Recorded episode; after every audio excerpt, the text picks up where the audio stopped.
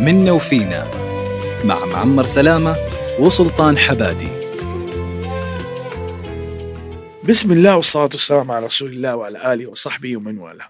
أنا معكم معمر سلامة في برنامج مننا وفينا ومعنا ما حقول لا ملك التيك توك ولا شيء على طول خش على طول.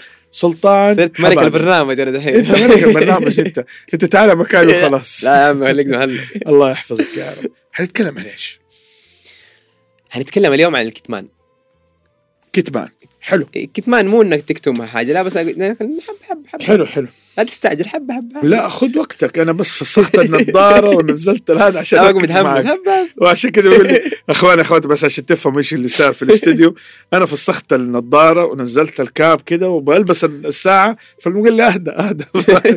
لا أنا سايبك الميكروفون. اتفضل أخوي طيب. سلطان مو من يعني مو من مو من الفطانة والحكمة إنك تقول كل حاجة أو كل ما أنعم الله عليك قدام الناس صح. تقول لي هذا إيش بتسوي وهذا إيش حتخطط في حياتك وهذا ما أدري إيش وهذا الشيء يعني أغلب يعني للأسف أغلب الشيء اللي يعني الأغلب اللي بنشوفه الان في السو- السوشيال ميديا يعني تقعد تفاصيل حياتك كلها وما تعرف يعني ما أدري الناس إيش تقول والله قلت. موضوع مهم والله قلت موضوع جدا مهم تفضل لأنه أنا اجيك أنا أجيك ليش؟ في مرة من المرات قال يعقوب عليه السلام ليوسف عليه السلام يا بني لا تقصص رؤياك على إخوتك. ليش؟ ليش؟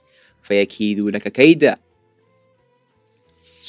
هذا الطلب اللي قاله يعقوب ليوسف عليه السلام بعد حلم حلمه حلم مجرد حلم مشهور. الحلم المشهور اللي هو 11 إيه، كوكبا والشمس والقمر إيه. مي ساجدين ساجدين ما أنا لاعب فلما قريت هذا الشيء ربطت الحادثة بحديث الرسول صلى الله عليه وسلم. عليه الصلاة والسلام. إيش؟ اقضوا أموركم بالكتمان. صحيح. لو تطول ترى في ترابط بين الأديان. هذا هذا هذا هذا شيء واضح جدا. فهل قالها بدون فائده ولا لا حكمة؟ طبيعي حكمة.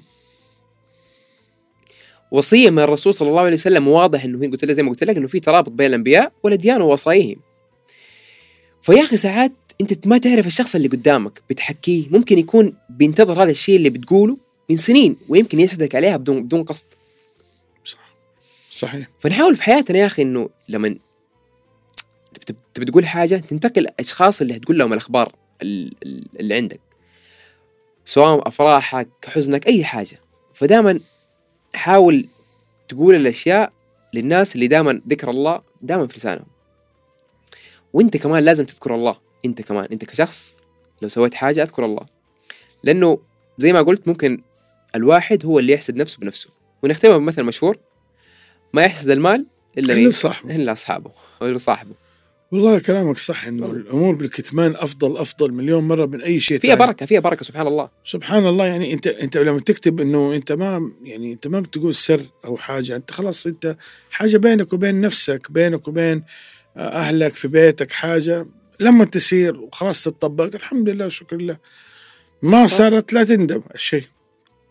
بس انت قلت نقطة مرة مهمة جدا إنه حكاية الحسد إنه بعض الأحيان آه، أنت فرضت حسن النيه انه واحد لا فما بالك لو بعدين وقعت مع واحد لا يعني استغفر الله العظيم آه، نيته سيئة جدا عليك نيته نيته سيئة عليك انت ما. تعرف نيات الناس وأنت طيب طيب وحسن أخلاقك هي والله صار كذا وحيصير كذا وحيعمل كذا. أنت إيش استفدت؟ حلقة جميلة جدا بسيطة قصيرة جداً. سريعة. قصيرة سريعة جدا. اولنا في الحلقات اللي فاتت قلنا لا لا.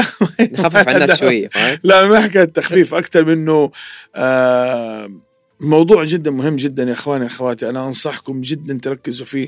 إنه حكاية داروا على أموركم بالكتمان داروا على أموركم بالكتمان داروا على أموركم بالكتمان.